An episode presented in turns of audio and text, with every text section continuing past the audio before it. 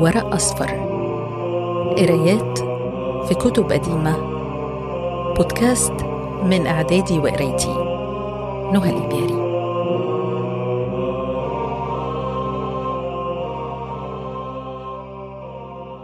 الكتاب الأول كليلة ودمنة. كتاب هندي قديم ترجمه عن الفارسية عبد الله بن المقفع.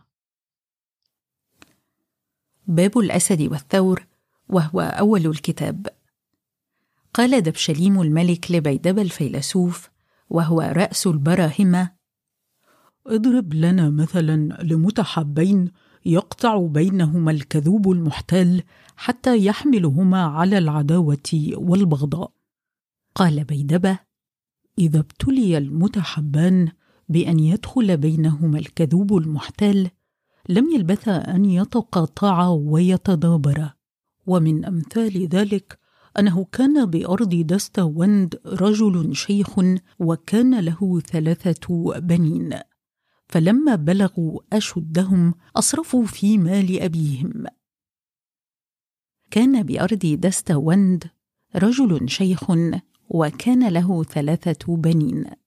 فلما بلغوا أشدهم أصرفوا في مال أبيهم ولم يكونوا احترفوا حرفة يكسبون لأنفسهم بها خيرا فلامهم أبوهم ووعظهم على سوء فعلهم. وكان من قوله لهم يا بني إن صاحب الدنيا يطلب ثلاثة أمور لن يدركها إلا بأربعة أشياء. أما الثلاثة التي يطلب فالسعة في الرزق والمنزلة في الناس والزاد للآخرة. وأما الأربعة التي يحتاج إليها في درك هذه الثلاثة فاكتساب المال من أحسن وجه يكون ثم حسن القيام على ما اكتسب منه ثم استثماره ثم إنفاقه فيما يصلح المعيشة ويرضي الأهل والإخوان. فيعود عليه نفعه في الآخرة. فمن ضيع شيئا من هذه الأحوال لم يدرك ما أراد من حاجته لأنه لم يكتسب لم يكن مال يعيش به. وإن هو كان ذا مال واكتساب ثم لم يحسن القيام عليه أوشك المال أن يفنى ويبقى معدما. وإن هو وضعه ولم يستثمره لم تنفعه قلة الإنفاق من سرعة الذهاب. كالكحل الذي لا يؤخذ منه إلا غبار الميل ثم هو مع ذلك سريع فناؤه. وإن أنفقه في غير وجهه ووضعه في غير موضعه وأخطأ في مواضع استحقاقه صار بمنزلة الفقير الذي لا مال له ثم لا يمنع ذلك ماله من التلف بالحوادث والعلل التي تجري عليه. كمحبس الماء الذي لا تزال المياه تنصب فيه فإن لم يكن له مخرج ومفيض ومتنفس يخرج الماء منه بقدر ما ينبغي خرب وسال ونز من نواح كثيرة. وربما انبثق البثق العظيم فذهب الماء ضياعا. ثم أن بني الشيخ اتعظوا بقول أبيهم وأخذوا به وعلموا أن فيه الخير وعولوا عليه. فانطلق أكبرهم نحو أرض يقال لها ميون. فأتى في طريقه على مكان فيه وحل كثير. وكان معه عجلة يجرها ثوران. يقال لأحدهما شتربة وللآخر بندبه فوحل شتربه في ذلك المكان. فعالجه الرجل وأصحابه حتى بلغ منهم الجهد فلم يقدروا على إخراجه. فذهب الرجل وخلف عنده رجلا يشارفه لعل الوحل ينشف فيتبعه بالثور. فلما بات الرجل بذلك المكان تبرم به واستوحش فترك الثور والتحق بصاحبه. فأخبره أن الثور قد مات وقال له إن الإنسان إذا انقضت مدته وحانت منيته فهو وإن اجتهد في التوقي من الأمور التي يخاف فيها على نفسه الهلاك لم يغني ذلك عنه شيئا وربما عاد اجتهاده في توقيه وحذره وبلا عليه. كالذي قيل إن رجلا سلك مفازة فيها خوف من السباع. وكان الرجل خبيرا بوعث تلك الأرض وخوفها. فلما سار غير بعيد اعترض له ذئب من أحد الذئاب وأضراها. فلما رأى الرجل أن الذئب قاصد نحوه خاف منه ونظر يمينا وشمالا ليجد موضعا يتحرز فيه من الذئب. فلم يرى إلا قرية خلف واد ورأى الذئب قد أدركه. فألقى نفسه في الماء وهو لا يحسن السباحة وكاد يغرق لولا أن بصر به قوم من أهل القرية فتوقعوا لإخراجه فأخرجوه. وقد أشرف على الهلاك فلما حصل الرجل عندهم وأمن على نفسه من غائلة الذئب رأى على عدوة الوادي بيتا مفردا فقال أدخل هذا البيت فأستريح فيه. فلما دخله وجد جماعة من اللصوص قد قطعوا الطريق على رجل من التجار وهم يقتسمون ماله ويريدون قتله. فلما رأى الرجل ذلك خاف على نفسه ومضى نحو القرية فأسند ظهره إلى حائط من حيطانها ليستريح مما حل به من الهول والإعياء. وإذ سقط الحائط عليه فمات. واذ سقط الحائط عليه فمات. قال التاجر صدقت قد بلغني هذا الحديث. وأما الثور فإنه خلص من مكانه وانبعث فلم يزل في مرج مخصب كثير الماء والكلأ. فلما سمن وأمن جعل يخور ويرفع صوته بالخوار وكان قريبا منه أجمة فيها أسد عظيم. وهو ملك تلك الناحية. ومعه سباع كثيرة وذئاب وبنات آوى وثعالب وفهود ونمور. وكان هذا الأسد منفردا برأيه دون أخذ برأي أحد من أصحابه. فلما سمع خوار الثور ولم يكن رأى ثورا قط ولا سمع خواره لأنه كان مقيما مكانه لا يبرح ولا ينشط. بل يؤتى برزقه كل يوم على يد جنده. وكان في من معه من السباع ابن آوى يقال لأحدهما كليلة وللآخر دمنة. وكان ذوي دهاء وعلم وأدب. فقال دمنة لأخيه كليلة يا أخي ما شأن الأسد مقيما مكانه لا يبرح ولا ينشط؟ قال كليلة وما شأنك أنت والمسألة عن هذا. نحن على باب ملكنا آخذين بما أحب وتاركين لما يكره. ولسنا من أهل المرتبة التي يتناول أهلها كلام الملوك والنظر في أمورهم.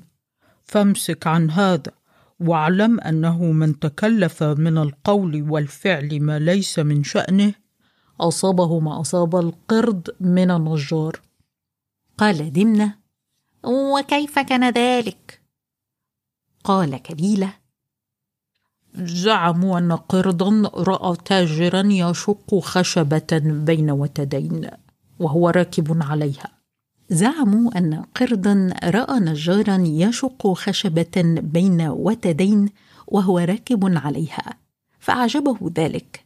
ثم إن النجار ذهب لبعض شأنه فقام القرد وتكلف ما ليس من شغله. فركب الخشبة وجعل ظهره قبل الوتد ووجهه قبل الخشبة. فتدلى ذنبه في الشق. ونزع الوتد فلزم الشق عليه فخر مغشيا عليها. فكان ما لقي من النجار من الضرب أشد مما أصابه من الخشبة. قال دمنة قد سمعت ما ذكرت.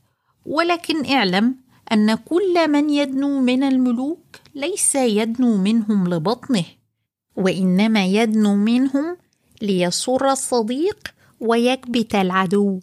وإن من الناس من لا مروءة له وهم الذين يفرحون بالقليل ويرضون بالدون كالكلب الذي يصيب عظما يابسا فيفرح به. وأما أهل الفضل والمروءة فلا يقنعهم القليل ولا يرضون به دون أن تسمو به نفوسهم إلى ما هم أهل له وهو أيضا لهم أهل. كالأسد الذي يفترس الأرنب فإذا رأى البعير تركها وطلب البعير. ألا ترى أن الكلب يصبصب بذنبه ثم ترمي له الكسرة. وأن الفيل المعترف بفضله وقوته إذا قدم إليه علفه لا يعتلف حتى يمسح ويتملق له. فمن عاش ذا مال وكان ذا فضل وإفضال على أهله وإخوانه فهو وإن قل عمره طويل العمر. ومن كان في عيشة ضيق وقلة إمساك على نفسه وذويه فالمقبور أحيا منه. ومن عمل لبطنه وقنع وترك ما سوى ذلك عد من البهائم. قال كليلة قد فهمت ما قلت. فرج عقلك واعلم أن لكل إنسان منزلة وقدرا. فإن كان في منزلته التي هو فيها متماسكا كان حقيقا أن يقنع. وليس لنا من المنزلة ما يحط حالنا التي نحن عليها.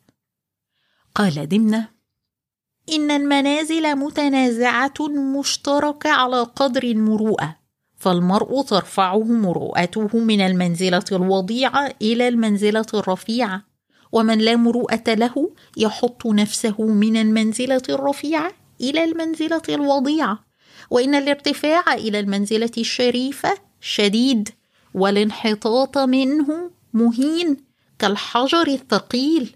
رفعه من الأرض إلى العاتق عسر ووضعه على الأرض هين.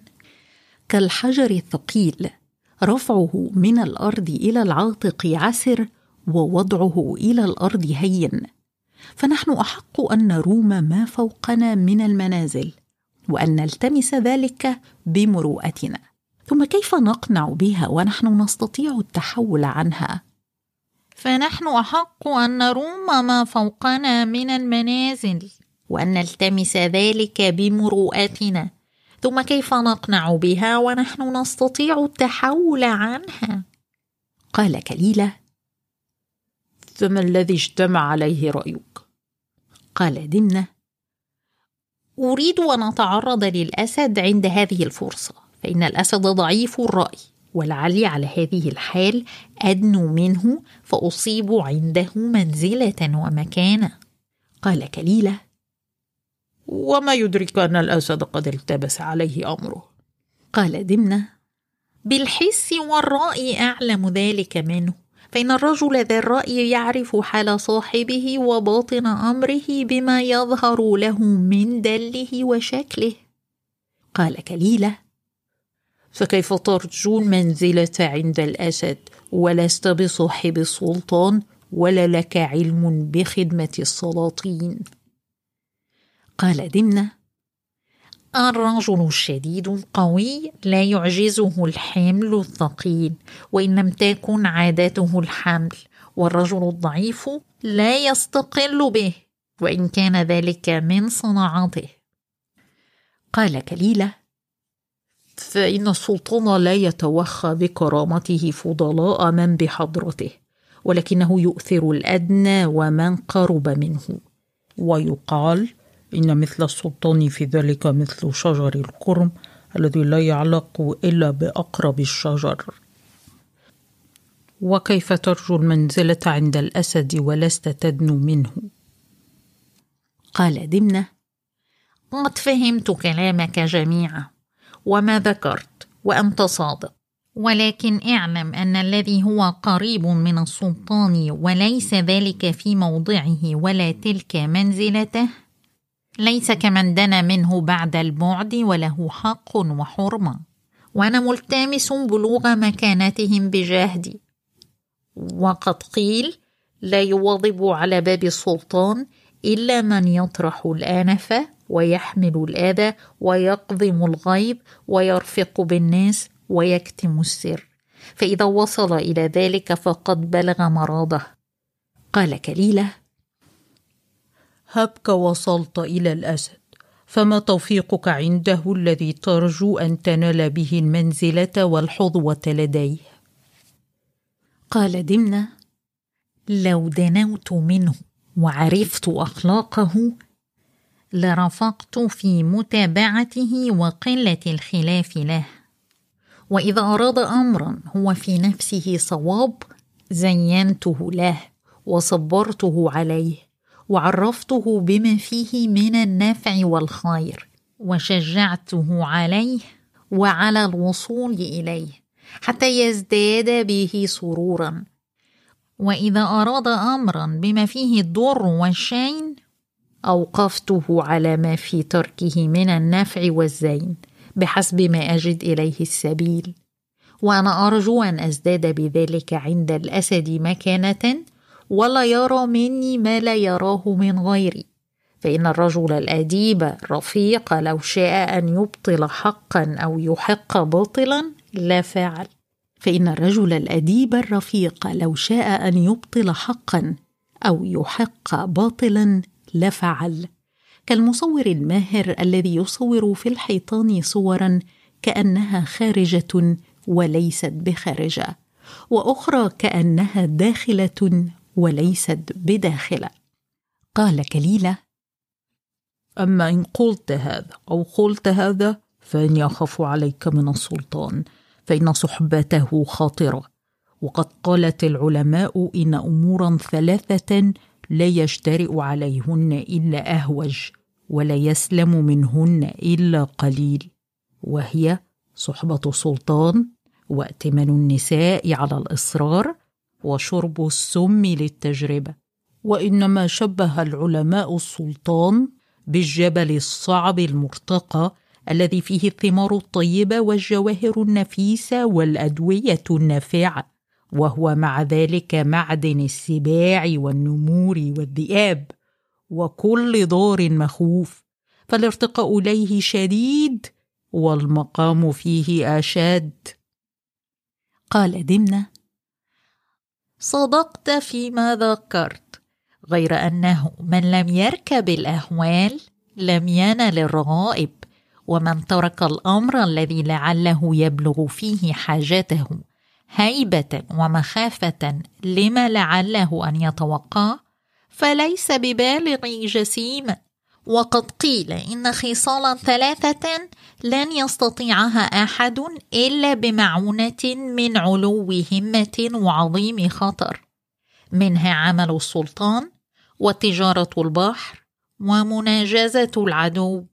وقد قالت العلماء في الرجل الفاضل الرشيد إن لا يرى إلا في مكانين ولا يليق به غيرهما إما مع الملوك مكرما وإما مع النساك متعبدا. كالفيل إنما جماله وبهاؤه في مكانتين إما أن تراه وحشيا وإما مركبا للملوك. قال كليلة خار الله لك فيما عزمت عليه.